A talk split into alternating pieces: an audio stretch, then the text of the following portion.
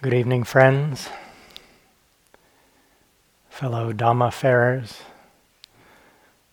O children of the noble ones, you fine collection of medium sized beings. I greet you this evening with a lot of uh, appreciation, actually, and, uh, and gratitude. I came up early. I came up in time to sit at 6:15, and um, you know it was really sweet to sit in this hall with you all. I don't know how it was for you, but there were some good vibes in the hall, good vibes and a uh, sense of of really things starting to settle, and uh, it's really very sweet to be here.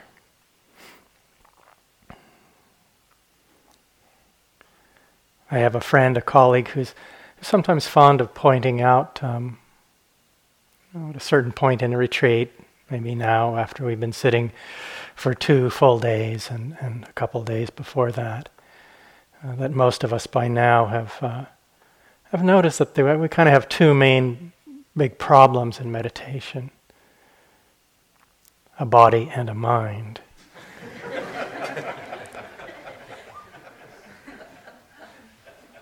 I mean, really, nothing else is giving us that much trouble. and it's not that when you came here and, and somehow, by some magical process, upon entering the, the front door, you were given a particularly uncomfortable body and an extremely weird mind to work with. You, they're the same ones you have pretty much all the time. But they sure give us a lot of problems. I mean, it would be so much simpler, wouldn't it? In some ways, if we could, you know, get around the body and the mind. There are some kind of obvious drawbacks there, of course, if we didn't have a body and a mind.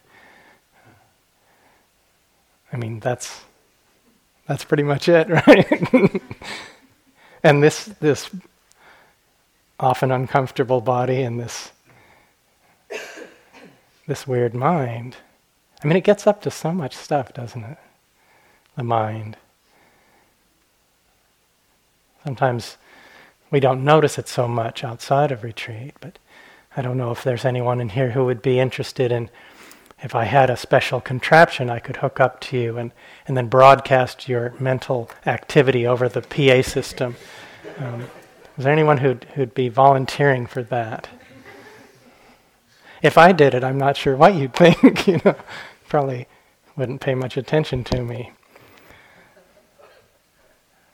But these are the very, uh, and this is how we, how we connect with life. This is life is, is this dance, this interplay of body mind, and it's this exploration of just what is body, what is mind.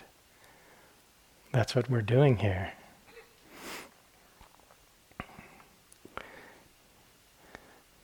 We use a, a one teaching in particular, one discourse uh, from the the uh, Pali Canon, the oldest known teachings from the historical Buddha, as as the basis for our meditation practice, and the instructions we're offering draw on this uh, this teaching, the sutta, the Satipatthana Sutta. It's um, probably the most uh, comprehensive um, set of instructions in the entire Pali uh, canon and all of the discourses there. Uh, it's very, uh, very famous, very beloved. There are people who chant this sutta daily. It's highly revered in this uh, in this tradition of early Buddhism. And the word satipatthana usually gets translated as foundation of mindfulness. And I want to read a, a little, uh, a little bit from Bhikkhu Bodhi. We've already mentioned him, a scholar, monk, a translator, uh, practitioner, who's translated many of the uh, of the discourses. And he says this about the word satipatthana: that it should really uh, be understood as a compound of the word sati, which is the word for mindfulness, and upatthana, which means establishment. And so establishments of mindfulness would probably capture the original meaning of this word most um, most uh, clearly and most uh, really directly. And and I, to me, that sense of, of establishment of mindfulness uh, has this tone or flavor of, of sort of a dwelling or abiding, establish and, and abide in mindfulness or in awareness. And the reason I wanted to read this uh, and make this distinction of establishment of mindfulness and the sense of abiding in awareness is that, eh, for me at least, it places a little bit more of an emphasis on, on the mindful awareness, on this uh, abiding and residing there. Then the emphasis is on that rather than on any particular object of mindfulness, of awareness. And the key is is this attitude, this establishing of awareness.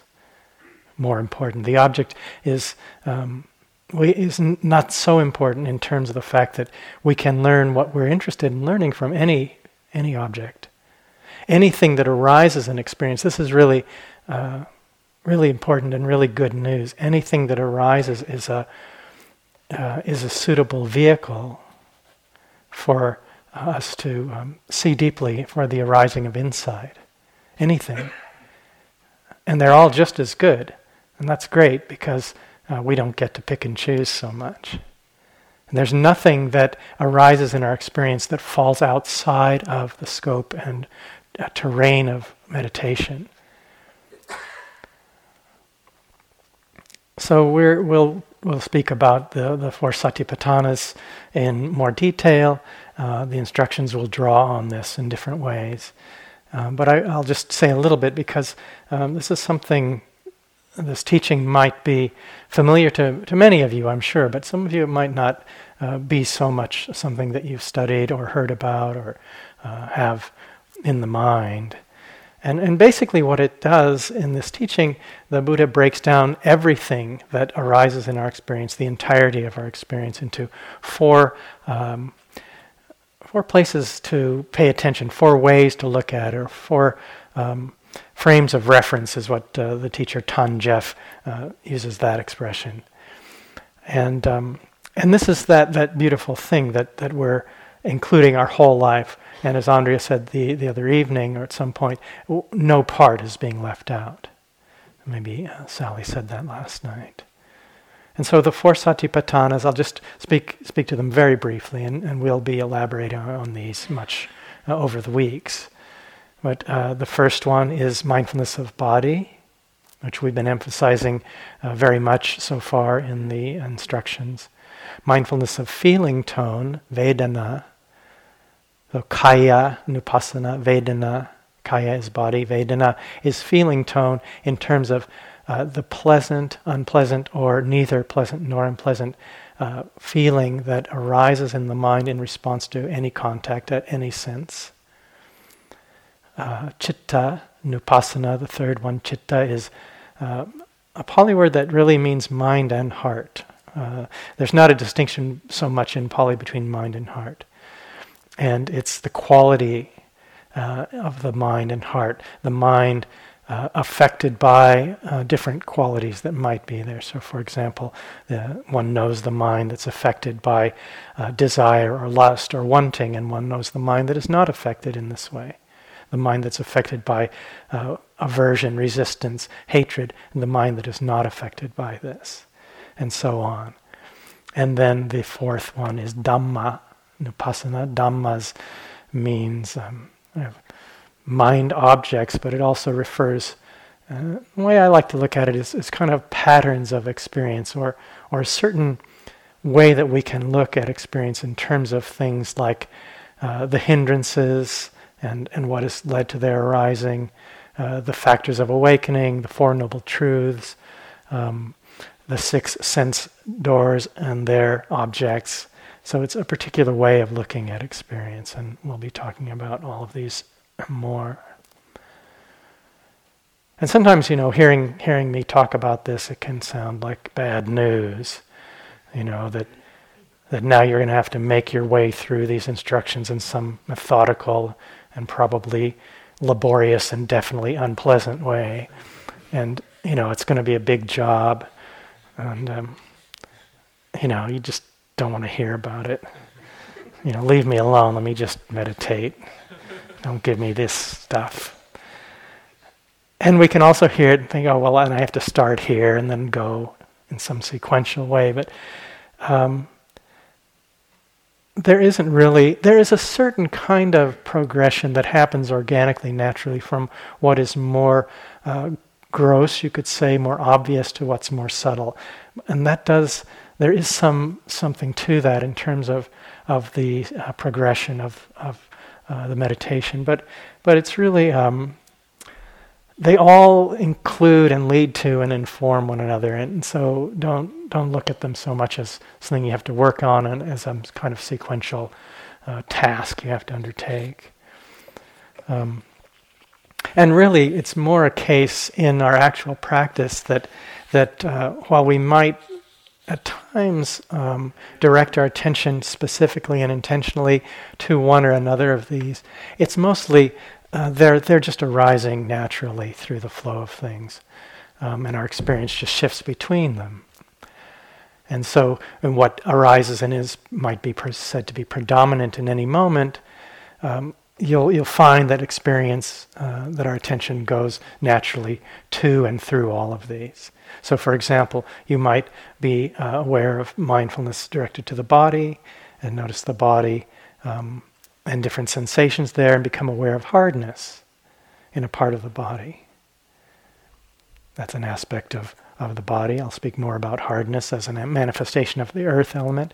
And then after a while, you might notice that there's an unpleasant feeling. It becomes very uh, predominant, and there's an unpleasant feeling tone to the hardness. And then you might notice the mind uh, reacting to that, and there's aversion or resistance to that. Well, there you've already touched into all four foundations of mindfulness, just because you happen to notice this, these aspects. It's all happens by itself mostly. So tonight I do want to talk specifically about um, mindfulness of body, kaya nupassana. Um, which the Buddha praised very highly in, in the texts. And I'll read a, a few passages from the Kaya Gata Sati Vagga in the Anguttara Nikaya. Uh, Kaya Gata Sati. I love, it's Venerable Analayo, I think, who, who loves to say that. Kaya Gata Sati. Kaya Gata Sati. And literally, Kaya body, gata, gone, like tathagata, thus gone, gone, and sati, mindfulness, body gone, mindfulness, mindfulness gone to the body.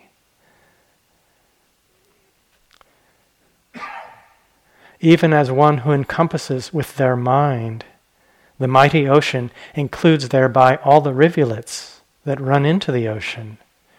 Just so, O bhikkhus, Whoever develops and cultivates mindfulness directed to the body includes thereby all the wholesome states that partake of supreme knowledge. So, in these quotations, uh, the Buddha addresses the bhikkhus. Bhikkhus uh, are pra- all practitioners, all of us. One thing, O bhikkhus, if developed and cultivated, leads to mindfulness and clear comprehension. What is that one thing? It is mindfulness directed to the body. One thing, O practitioners, if developed and cultivated, leads to the realization of the fruit of knowledge and to liberation. What is that one thing? It is mindfulness directed to the body. And this uh, quotation, you, very famous. Um, I'm not sure if it's in this particular uh, sutta uh, but it may be. Andrea probably knows. Within this very fathom long body, with its perceptions and inner sense, lies the world, the cause of the world, the cessation of the world, and the path that leads to the cessation of the world. So it's kind of a different um, wording of, uh, but a, a, very direct pointing to uh, the teaching of the Four Noble Truths in terms of the origin of of suffering, its cause, its cessation, and the path leading to the, the end of suffering. It's, it's all encapsulated there within this fathom long body. In the section, the mind, section on mindfulness of the body is one of the longer, uh, more detailed uh, sections in some in some ways. I don't know if it's the longest, but it, it, there's a lot there.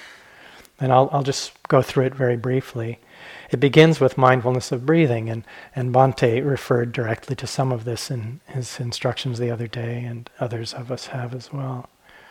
So it begins um, simply knowing that one is breathing. Mindful one breathes in, mindful one breathes out, breathes out.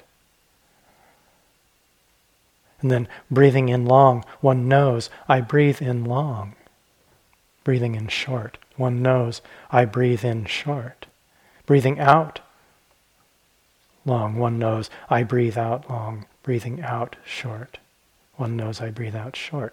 So this uh, attention to um, more more detail of the breath in terms of just knowing, oh, it's like this now. It's a long, smooth breath. It's a short breath. Uh, then breathing in, experiencing the whole body. And this can be seen in a couple of ways. Sometimes it's looked at in terms of the, the whole body of a single breath, in terms of the beginning, the middle, the ending, the entirety of, a, of an in breath, the entirety or the whole body of an out breath. Or sometimes it's, it's understood as and can be practiced in terms of uh, the breath within the whole body. And then finally, training, uh, a particular training of uh, using the breath to calm, to bring calm and tranquility. Breathing in, I calm the body, the mind, breathing out. So it's a, a more active training there. And the next section is on postures. When walking, one knows one is walking. When standing, when sitting, when lying down the four main postures. I add a fifth of in betweening. When in betweening, one knows one is in betweening. Good to pay attention to those in between times. The Venerable Ananda became fully enlightened in between standing and lying down. So when you go to bed tonight, check it out. Other people have been fully enlightened turning off a light switch, flushing the toilet. And then uh, all the different activities going forward and returning, looking ahead, looking away, looking behind, flexing and instead extending the limbs, wearing clothing, carrying things, eating, drinking, tasting, defecating, urinating, going to sleep, waking up, talking, remaining silent. Just mundane activities that make up our, our daily activities of the day. It's things we do. One does these uh, knowing one is doing them, paying attention there. Then the anatomical parts of the body. So traditionally, this is the 32 parts in, in the, the, the way they tended to uh, see the body in terms of it being consisted of 32 parts.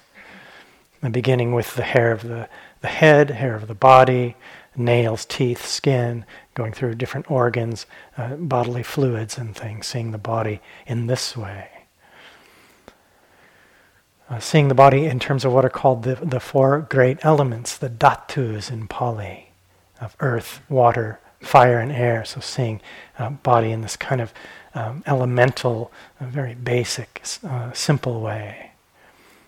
Uh, contemplating the body in terms of its nature to decay seeing uh, that just as any body that dies is of the nature to decay, a corpse will decay, so too that this body will, will do this. And there was a practice that's not done so much um, anymore, at least not in this part of the world, where uh, people would go to what was called a charnel ground. It was a, a place where bodies were just left to decompose and would sit and contemplate in, in a place like that.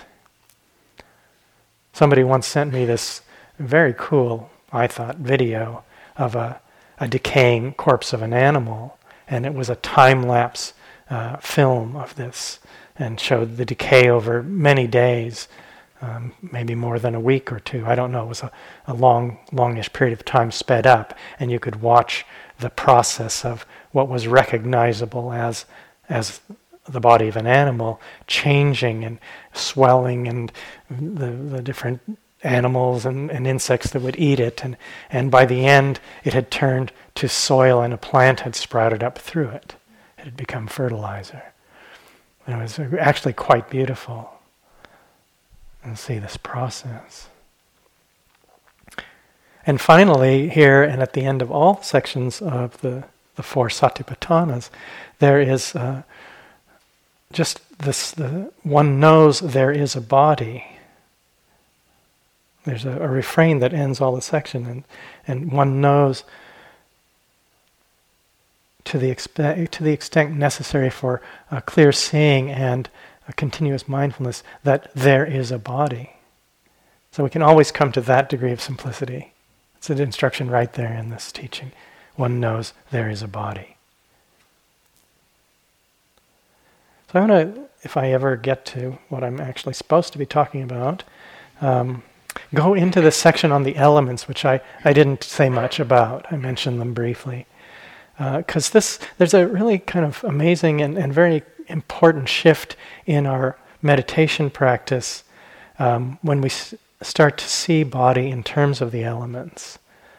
Um, that really leads us to um, really to the the you could say the essence of things in a way, and and uh, can be a real doorway into the arena and the area of insight. And and in many of my teachers um, in the early times of my practice, really emphasized uh, this aspect of of seeing body in this way, and I have found it so uh, important and, and powerful. Now, use the words uh, earth, water, fire, and air or wind and that sounds kind of um, archaic and maybe even kind of alchemical or outdated. You know, well, they, you know, that's an old-fashioned thing that they they used those words and talked about body as as these made of these things. You know, and we know we know different now or something. You know, some modern science wouldn't say those words, perhaps. But for this um, way of seeing the body to make any sense at all to us, we have to look at our direct experience of what we call body, the experience of body from within the body. So it's not uh, some kind of, um, well, first of all, those words are not particularly important. And um, it's not it's not just sort of an, an intellectual exercise to decide, oh yeah, okay, it's uh, I'm okay with earth, water, fire, and air, or something like that. But um, in our, I'll just describe uh, the way they manifest in our direct experience, and then I think maybe we'll do a bit of a, a guided meditation at some point here. So the earth element is patavi dhatu, patavi. I like to say the Pali words sometimes. I like Pali. Uh, solidity different uh, range of, of hardness to softness, different textures, roughness and smoothness, has these qualities of, of the earth uh, solidity, heaviness, weightiness, hardness, the earth element. The water element is apo dhatu, has uh, qualities of fluidity, flowing, and of cohesion.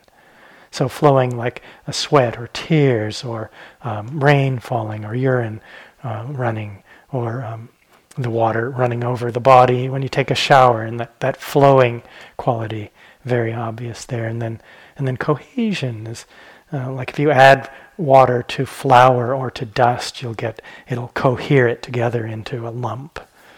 These bodies are, well, depending on your age, they're anywhere from about 55 or 60 percent water up to in newborn babies, it's uh, over 80 percent water.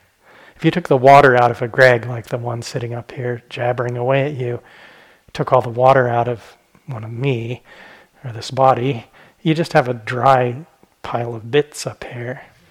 Then the water coheres it, holds it together. we could sweep it up and throw it out otherwise. It might be a good thing to do. If that happens, please sweep it up and put it out if somehow the water goes out of me one of these times. there are brooms out in the closet. And then fire, tejo dhatu, is, is the range of temperature from uh, hot to cold and warm and cool, everything in, in, in between there. And we see this within the body, in the world around us. So it's a fire is used there, but it's really the range of temperature. And then the air or wind element, vayu dhatu, has uh, manifests as movement, as pressure, tension, uh, sometimes vibration. And uh, one way to, to notice some of those qualities if you blow up a balloon, we get that the sense of the movement and the pressure that, that one could feel there, and you can feel the lungs uh, in the same way. Um, but it, uh, so pressure and tension there, but also movement is an aspect, and and uh, in in our experience of materiality of the body, usually they show up in in uh, combinations. They may one or one may predominate, but usually we don't see them so much by themselves. Um, so let's do a little, let's do some meditation here, break up the words a little bit. So you can just stay sitting as you are. You don't have to change your posture for any reason. Uh, you can if you want to. And you can leave your eyes gently open if you prefer, or let them close. And just um, feel the body sitting. Just know there is a body, this, this uh, simplicity of that. And now, as, as we're sitting here, let the uh, awareness rest with, within the mouth for a moment.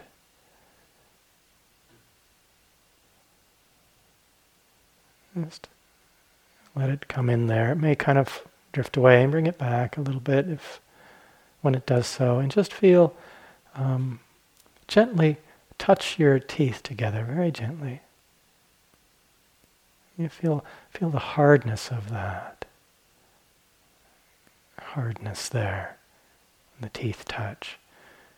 And now, if you want to, bring your tongue and gently move your tongue along the, the, the biting and chewing surfaces of the teeth, maybe along the bottoms of the front teeth or, or the chewing parts of the molars, the back teeth. You feel that r- roughness there.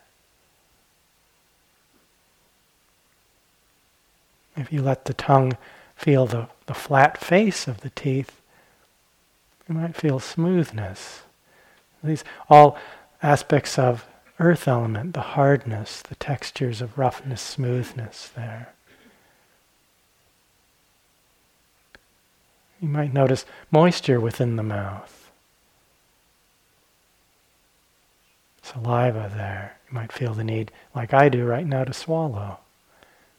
Feel the water element. Now press your lips gently together for a moment and let them come apart. And you might feel a kind of slight stickiness there. Kind of stick a little bit. The, the cohesion aspect, some water element there in this stickiness of the cohesion, like a glue. That's the, another aspect of water element. While we're attending to this part of the body, you might feel the, the breath moving in and out at the nostrils. And there's that movement, the light touching there. So there's movement, but the touching may have a quality, some earth and air. Perhaps you notice coolness as the air moves in, or if you breathe through the mouth, through a narrow opening between the lips. Might feel coolness on an in breath, a little warmth on an out breath, perhaps. The temperature, fire element manifesting, or perhaps at the nostrils, coolness on an in breath, and warmth on an out breath. And you could now directing, uh, let the attention come to the, the chest or maybe the abdomen. You could even rest one of your hands on your belly, the abdomen a little bit. Notice movement there. Pressure as the lungs fill, tension, tightness perhaps, and then movement and the out breath. So the air element manifesting in these ways movement, pressure, tightness, tension, release, movement.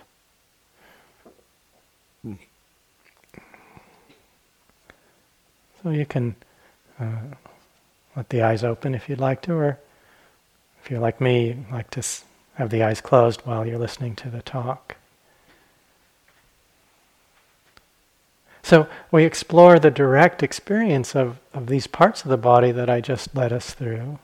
And as we sit through all the different parts of aspects of our experience of body, we'll see that it's it's this flow of different sensations that we can understand in terms of these elements. And you don't have to, you know, be describing, oh, this one's air. No, no wait, there's some air, water, there's some water. No, I think earth. You don't have to get into naming it all. But that's the direct experience. It has that that's the qualities that are there. All of everything that we experience in terms of bodily sensation falls into one of these categories, you could say. And it, it takes us to this level of this direct, uh, kind of fundamental experience of materiality below the surface appearances of body. You know, we our culture, we tend to see body as this object. It's a, it's a thing we have, and, and we, are, we have to do stuff to it. It's to be manipulated, you know. And we talk about body consciousness tends to focus our attention largely on this external image that we have to create, and we need a lot of stuff to make it right and good. We need all kinds of clothes and cosmetics and different things to work on a lot. And we kind of objectify it in this way. But in mindfulness practice, it's really different. Body consciousness means this subjective feeling, sensing, direct experience of the body from the inside. Very, very different. And this objectifying of the body really often has, has this effect of kind of disconnecting us from from ourselves, from the world, from others. Ultimately, the sensing and feeling the body from the inside really has the opposite effect of that. You know? I think maybe this is especially true in in uh, in modern life, uh, and certainly I feel it in this country. That there's this sense of uh, feeling disconnected, sometimes numbed by by life and all that's going on and separate from ourselves, our own inner world from others and and I think sometimes this sense of of disconnection, of disharmony there is often part of the motivation that might bring us to meditation practice, to what we might call or think of as a spiritual life, spiritual search. And it, it has this way of of um, this, this objectifying of body starting there, and, and this sense of disconnection spreads out into how we we uh, think of and speak about nature and the environment. They're they're out there. They're they're outside the hall, where the trees and the plants are, where the animals are running around or roosting, and and we turn nature, it's it becomes kind of a resource or a commodity, something to be used or or perhaps you know enjoyed at times, going going out into it. But it, we see it as separate from us. A lot of problems because of this tendency.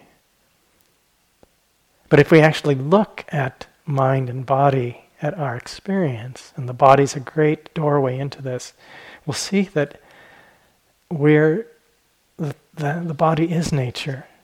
Mind and heart, it is nature. We're, we're an aspect of the landscape. We are the environment. We come from it.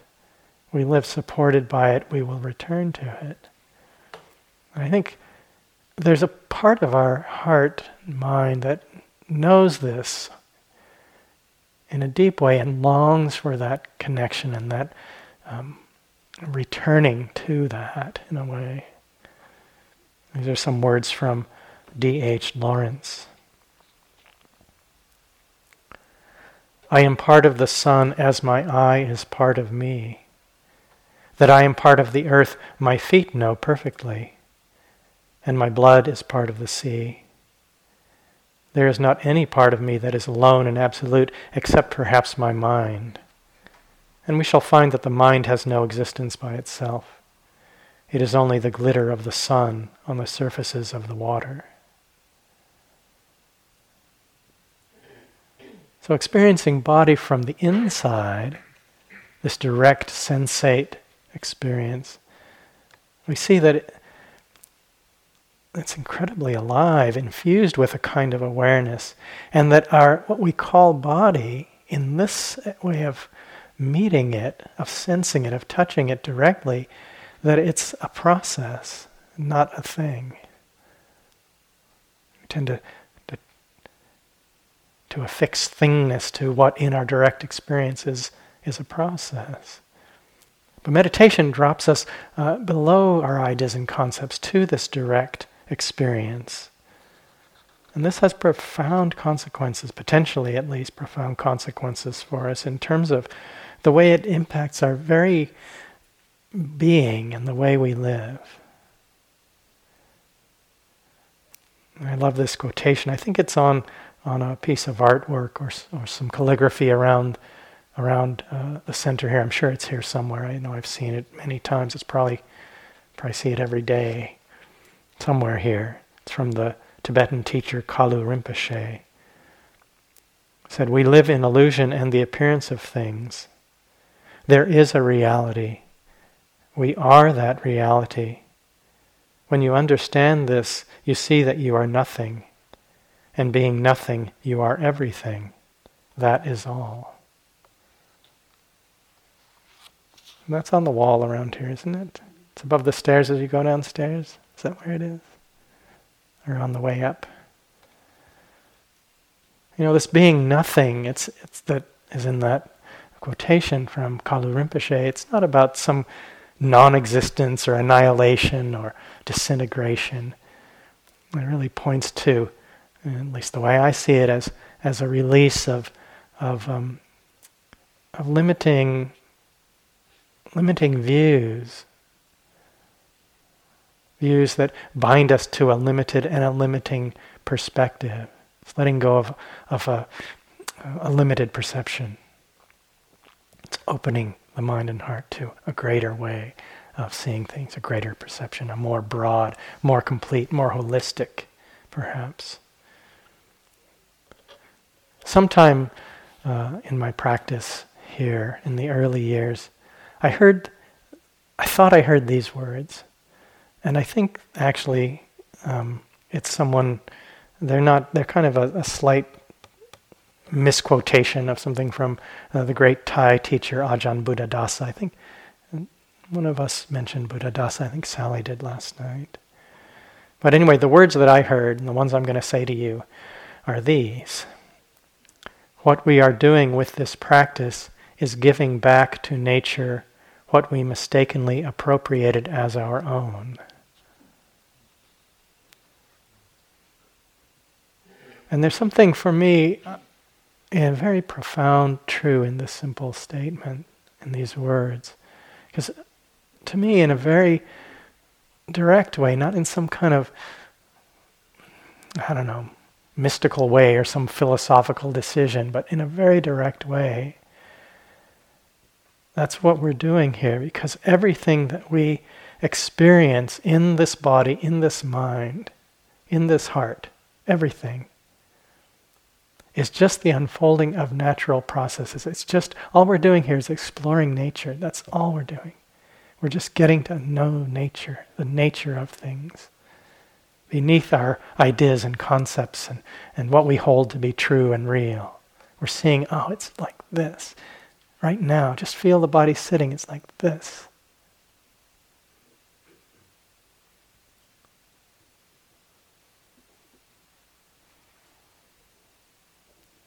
And as we begin to see and really deeply open to and, and understand this, and I'm not talking about persuading ourselves of a point of view, but just feeling the truth of it, directly, then we let go of claiming ownership of it because it's not ours.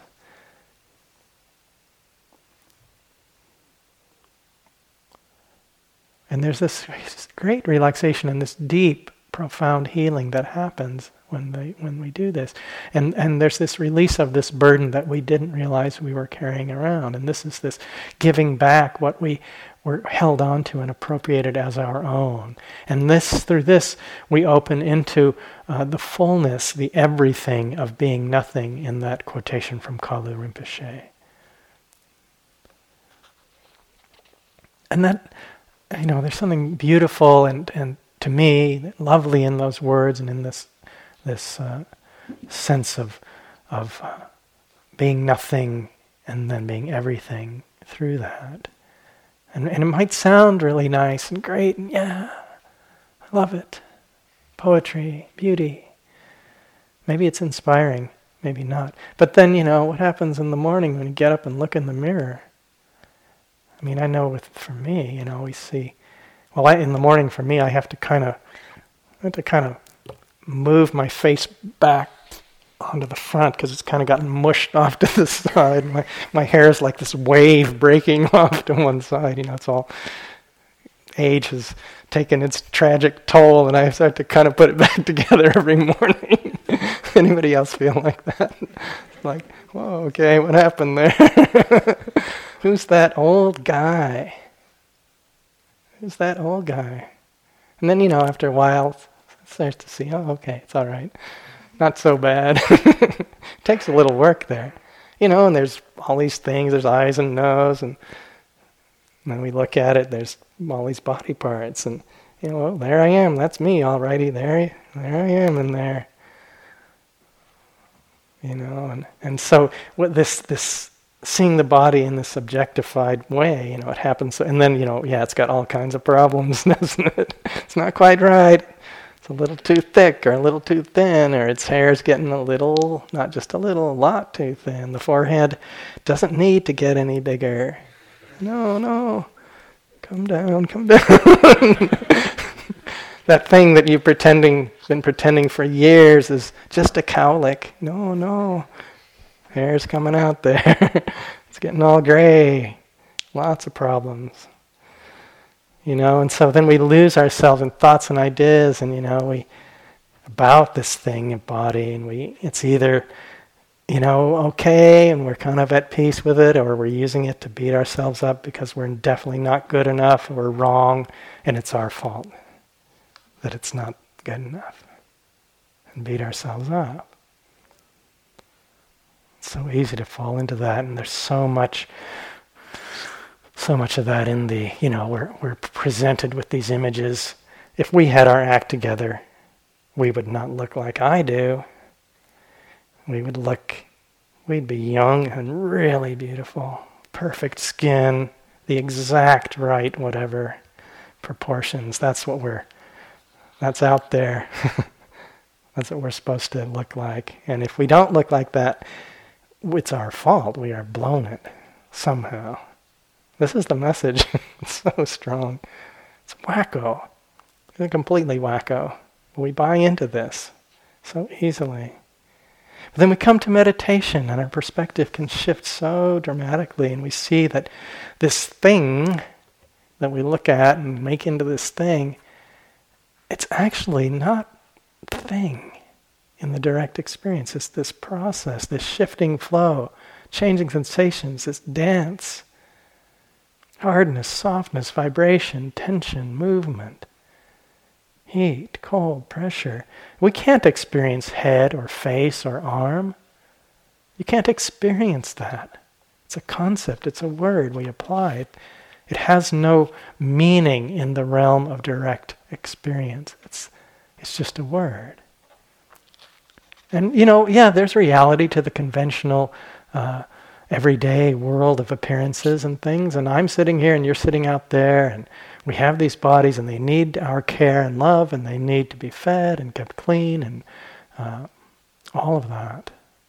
But, but that's not all of it, it's not the whole of reality. Is, is this experience and meditation of body as this flow of changing sensations. Nothing static at all there, no thing there, arising, passing, pressure, hardness, heat. Is that somehow less real than the thing that we see in the mirror? Can we see both of them as real? Maybe it's more real. Pressure, heat, warmth, coolness, tension. So, this movement away from seeing body as object to seeing it as this in this direct sensate uh, experience as, of this dynamic process of this flow and dance of changes, the elements arising, passing, nature,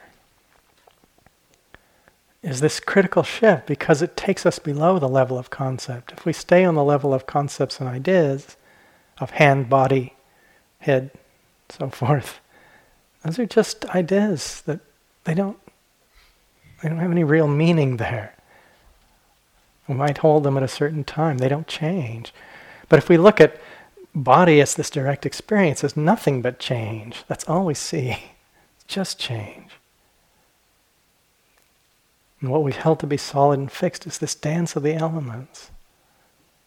And they appear and disappear, and if we pay close attention, we'll see they're changing, arising, and passing very, very quickly, unbelievably quickly, that flow.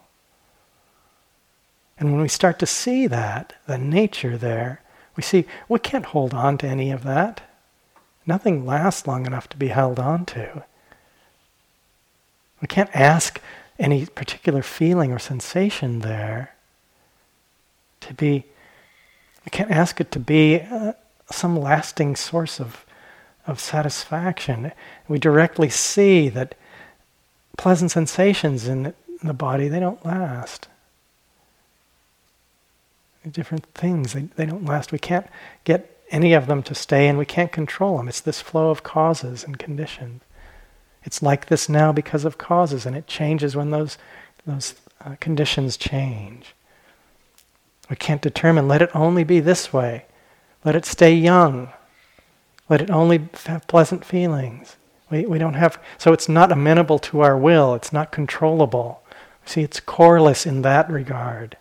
It's empty of anything permanent or lasting, or anyone who's in charge of it give it back to nature. We, we let go of this appropriation of it as, as I, as me, as mine. And there was a sense into these, direct uh, felt sense of this. It, it inclines the mind and heart just start to let go because nothing else makes any sense. This is the realm of, of what we could say is true insight. And we see that the elements, and the body is such a great gateway because it's so tangible, and we see, oh, the elements in the body, they're the same here as they are in the external world. Same thing. And what part of that is, am I hardness? Am I coolness? Am I pressure? Is that my, that my pressure? It doesn't make sense. It sounds ridiculous. Oh, it's my pressure. It's just pressure, hardness, hardness in the teeth, the bones, the rocks, the tree bark, roughness. It's the same thing, it's just nature. Laying claim to any of it. See how it just shows up in this way. It's all the same stuff. It just shows up in this way at this time and it falls apart. And, and exploring bodies, great because it directly leads to this uh, seeing the relationship of mind and body. Namarupa, Nama, Pali, the, the, the root of the word name. Namarupa, name and form. Mentality, materiality.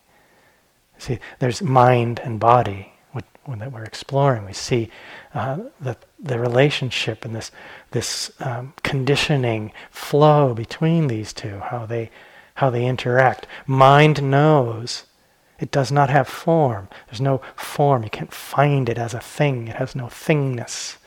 Body has form, but it doesn't know in the same way. So then we see then conditioning, materiality, contact, body, conditions the arising of consciousness, bodily sensations and body consciousness, the knowing of it.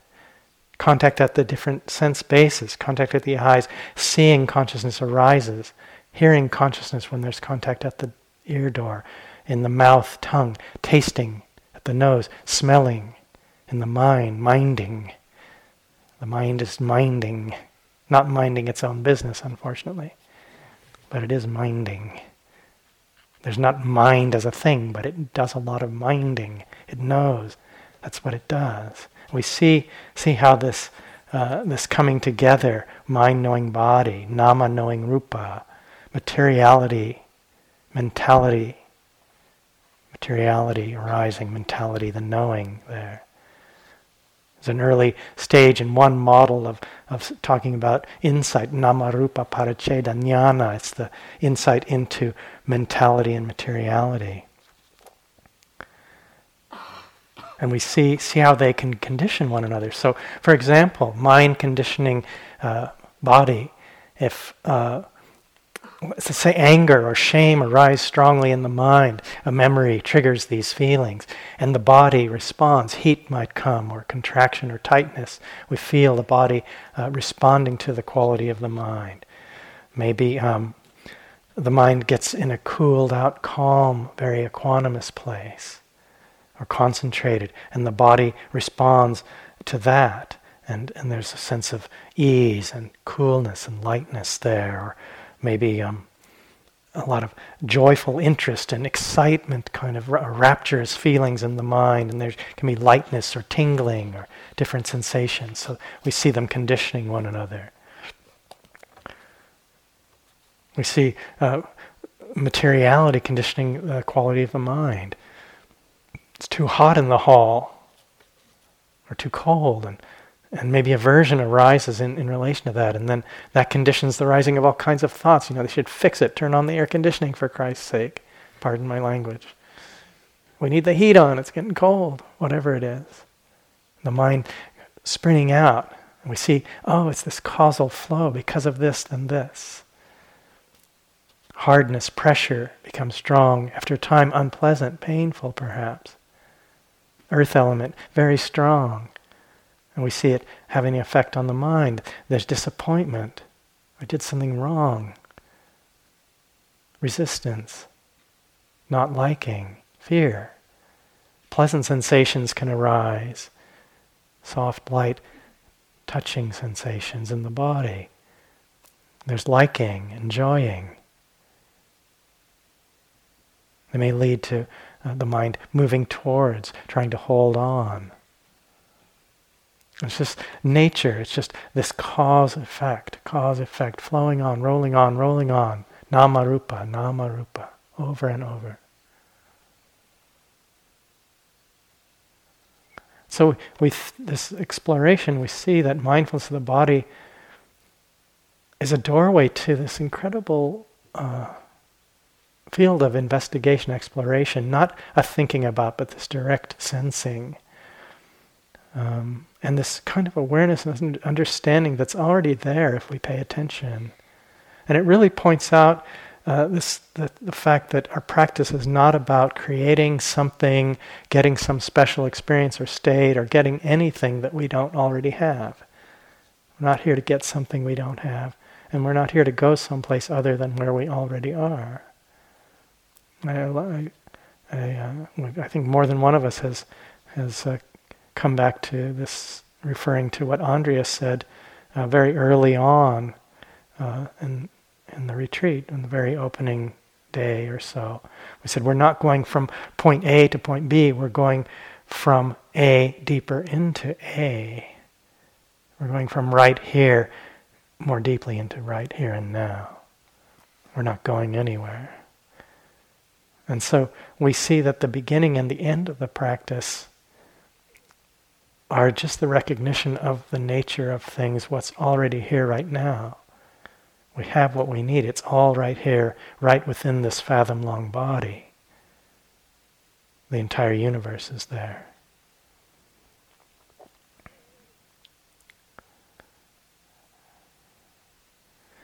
I'll end with some words from uh, uh, the Thai master, Venerable Ajahn Mun, who was a very, very revered, highly regarded teacher, the teacher of Ajahn Chah, Ajahn Mahabua, and others.